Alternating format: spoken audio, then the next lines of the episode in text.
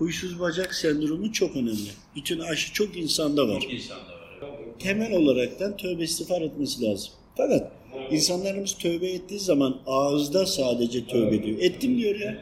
Ya kalbinden edemedi, kalbinden çıkartamadı. Kendine çok sıkıntı, aşırı sıkıntı verdi. Onları bir kere ayırıyor bir de. Bunlar hiçbirini ayırmayacak. Bir de ne kadar sıkıntı verdiyse o kadar mükafatı fazla.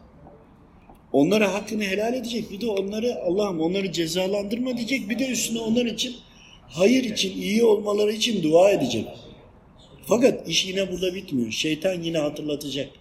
Nefis yine hatırlatacak.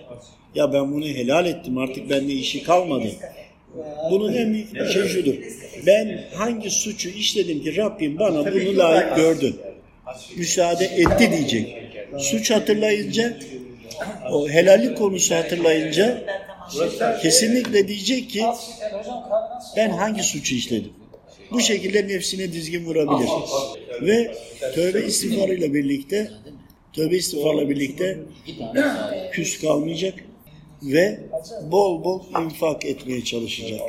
Şimdi tövbe ettiğinde evet birilerinin hakkını her şey helal etti. İnsanları affetti. Şimdi diğer öbür tarafta da mutfakta gezerken ekmeğin üstüne bastı.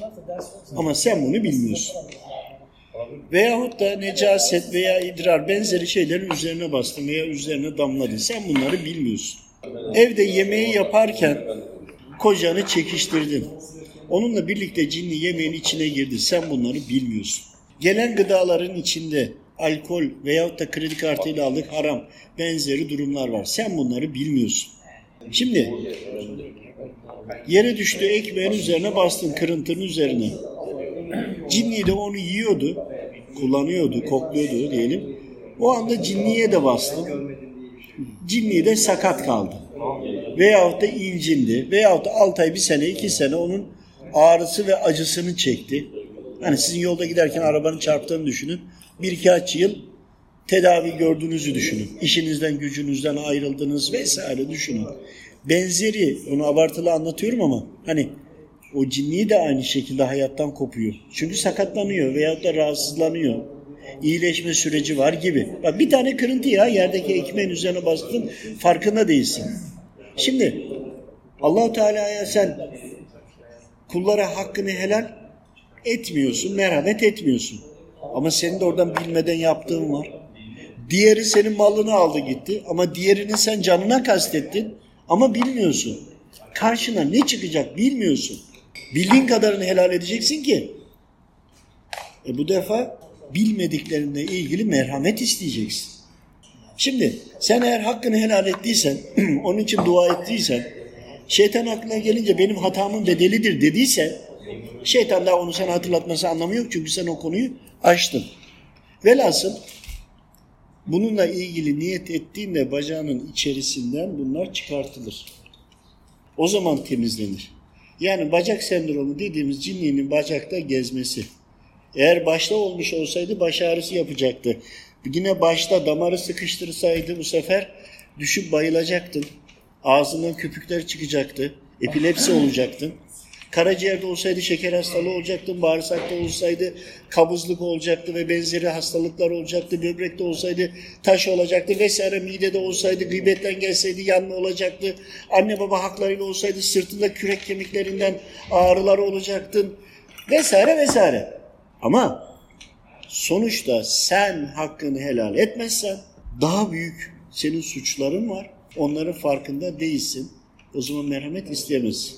Yani huysuz bacak sendromunu da tedavi etmek için işlediği bir suç var.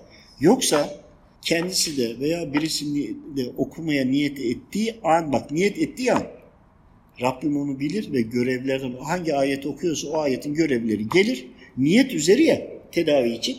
O kişinin üzerindeki alır, temizler, tedavisini yapar gider. Ama okuyup da düzelmiyorsa dan sonrayız biz. O zaman bir hukuk var, hukuk var. Onun için biz de kısasa girmesi adına biz helal edeceğiz.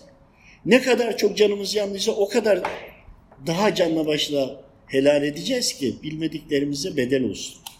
Ondan sonra tedavisi yapılabilir. Ama bunları eğer yapmadıysa kendi yaptığı hatası var. Başkasının hatasını görüyor. Hakkını helal etmiyor. Oradaki cinniye basmış üzerine. Öyle ya yerde masanın altında veyahut da ekmeği böldüğü yerde var yerde üstüne basmış cinniye de basmış ekmeğe de basmış. Ekmeğe basmak ve cinniye bir kulun üzerine basıp sakat bırakmak veya canını acıtmanın bedeli ne ola ki? Ama bilmiyoruz.